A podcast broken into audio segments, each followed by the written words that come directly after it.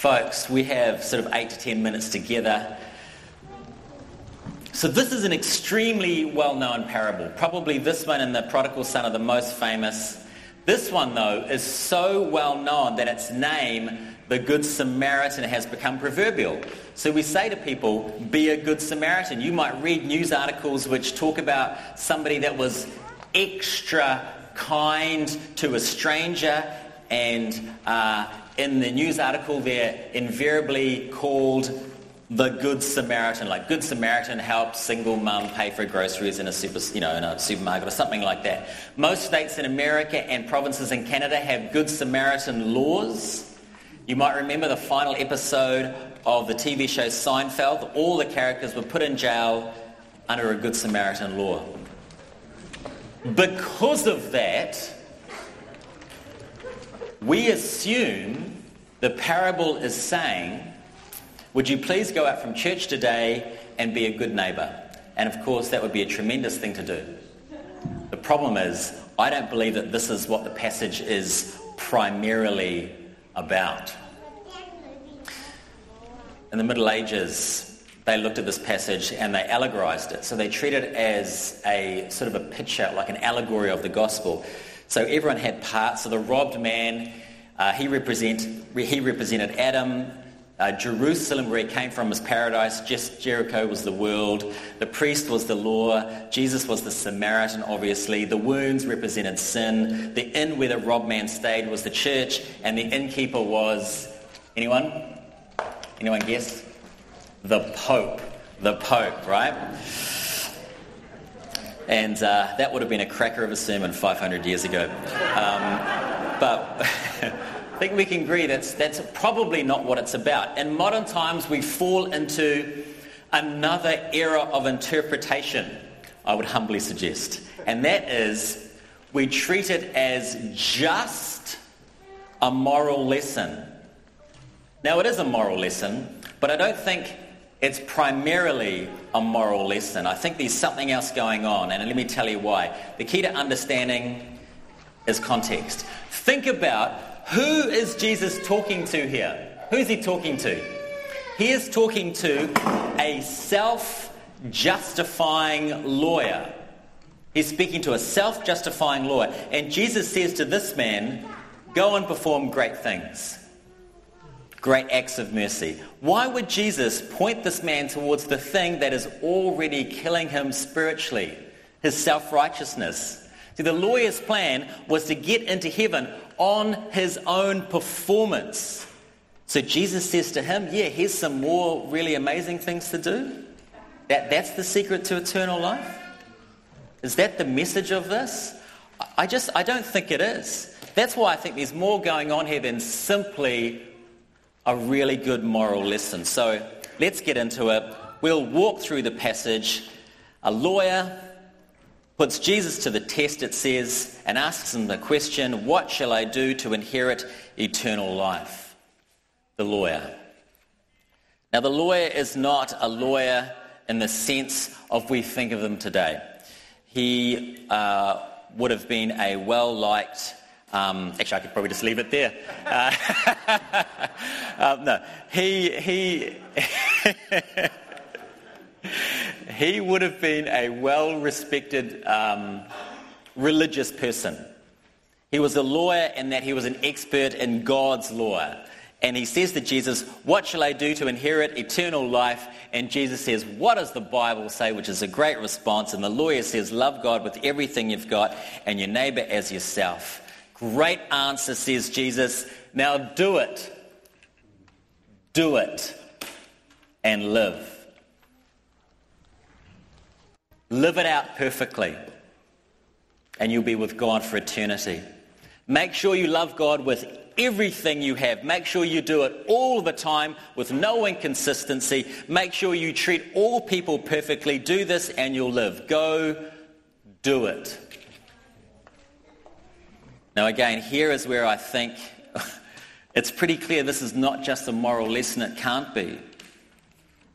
Jesus is saying, go do it to the lawyer, not because he thinks the lawyer will rise to the occasion, but he's hoping that the lawyer will recognize I cannot do this. I'm doomed, I'm helpless, I'm lost, I need a Savior. In which case, Christ would offer him forgiveness and new life. But that's not how the lawyer responds. The lawyer, he, he digs in his heels, still trying to justify his life, and asks, So, who exactly is my lawyer? Like my, my neighbor? Like, who exactly is the neighbor we're talking about here? He wants, he wants the list. He wants to be able to tick a few more boxes. He wants DIY salvation.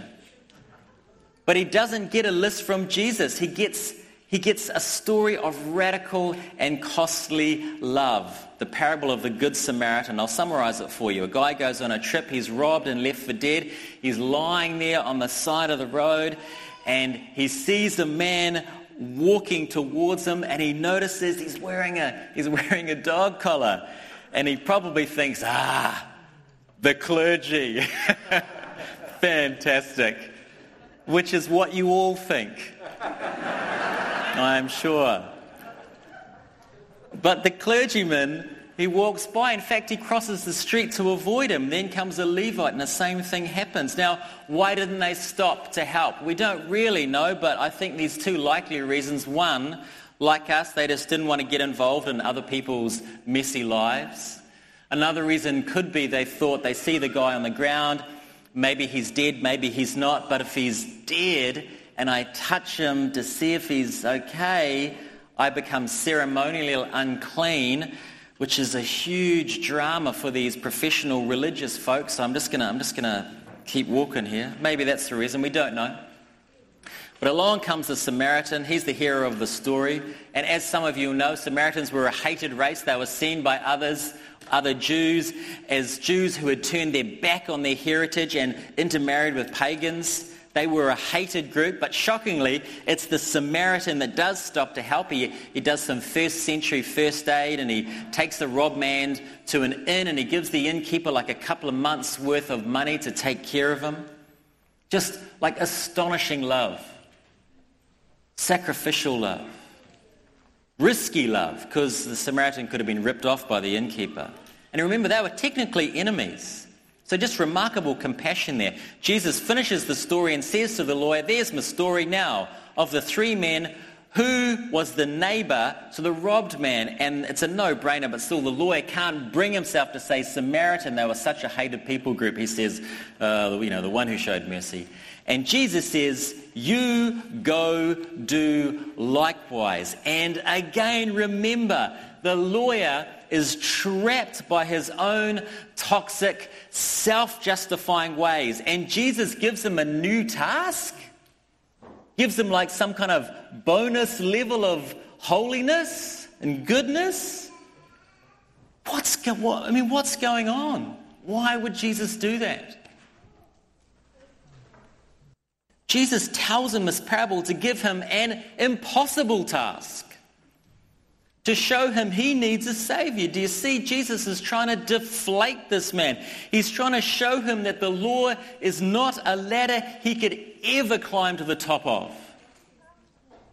C.S. Lewis is a great quote from him. He says, Morality is a mountain we cannot climb by our own efforts, and if we could, we would only perish in the ice and unbreathable air of the summit. It's true.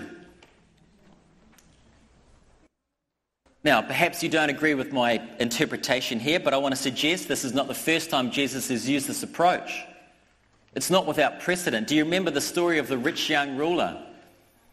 a young, wealthy man, a sincere man, a good guy, he comes to Jesus with the same question. The same question. Teacher, what good must I do to have eternal life? It's like he thinks he's nearly at the top of a mountain and just needs this one special thing, and then he's in. He's peaked, he's done it. And Jesus says, Sell your possessions and give them to the poor. And the young man's really sad because he's filthy rich.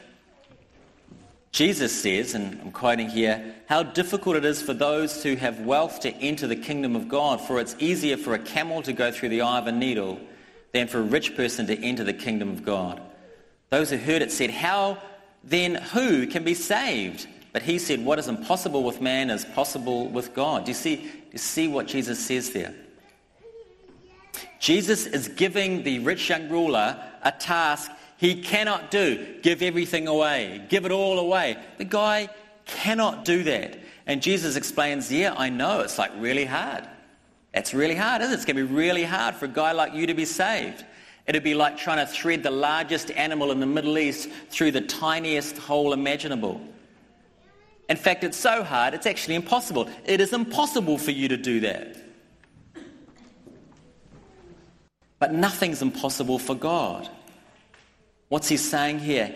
Jesus gives this rich young ruler an impossible task so the man will recognize he's in a hopeless situation, that he needs a savior so he can be saved. That's how Jesus approached the rich young ruler. It's how he pre- approaches this religious lawyer. We'll finish up shortly. Some of you will know the name uh, Bertrand Russell. He was one of the 20th century's most uh, forceful and clever atheists. He was so anti Christian, he set up a school so that his kids didn't have to attend a state school where they might be accidentally indoctrinated by Christianity. What's not as well known is that he had a daughter called Catherine who became a Christian as an adult. And I read this week that it was the doctrine of original sin that brought her to Christ. Isn't that interesting? She said it was such a relief to be to stop being told, be perfect, be perfect, be perfect. And to quote her in her biography, she says this For me, the belief in forgiveness and grace was like sunshine after a long days of rain. I want to read that again. For me, the belief in forgiveness and grace was like sunshine after long days of rain. No matter what I did, no matter how low I fell, God would be there to forgive, to pick me up, to set me on my feet again. Though I could not earn his love, neither could I lose it. It was absolute not conditional. Isn't that lovely? Jesus wanted the lawyer to know that kind of forgiveness and grace. But first, the lawyer had to see himself as a sinner, which is why the parable was told. He should have seen that he could not love like the Samaritan and begged for forgiveness. Now, before we end, let's be clear. At the start, I said this is not just a morality tale. But just as a note here, it doesn't mean we get to ignore Jesus' call to costly acts of love, but the sequence is important. The sequence is important. First, we turn to Christ. We know him as our Savior because we know ourselves to be sinful and unable to help ourselves. And then our hearts are remade and we find forgiveness, and then Christ gives us new life, calls us to love radically, gives us new aspirations. That's the sequence. I, I hope, I hope that's helpful to you this morning.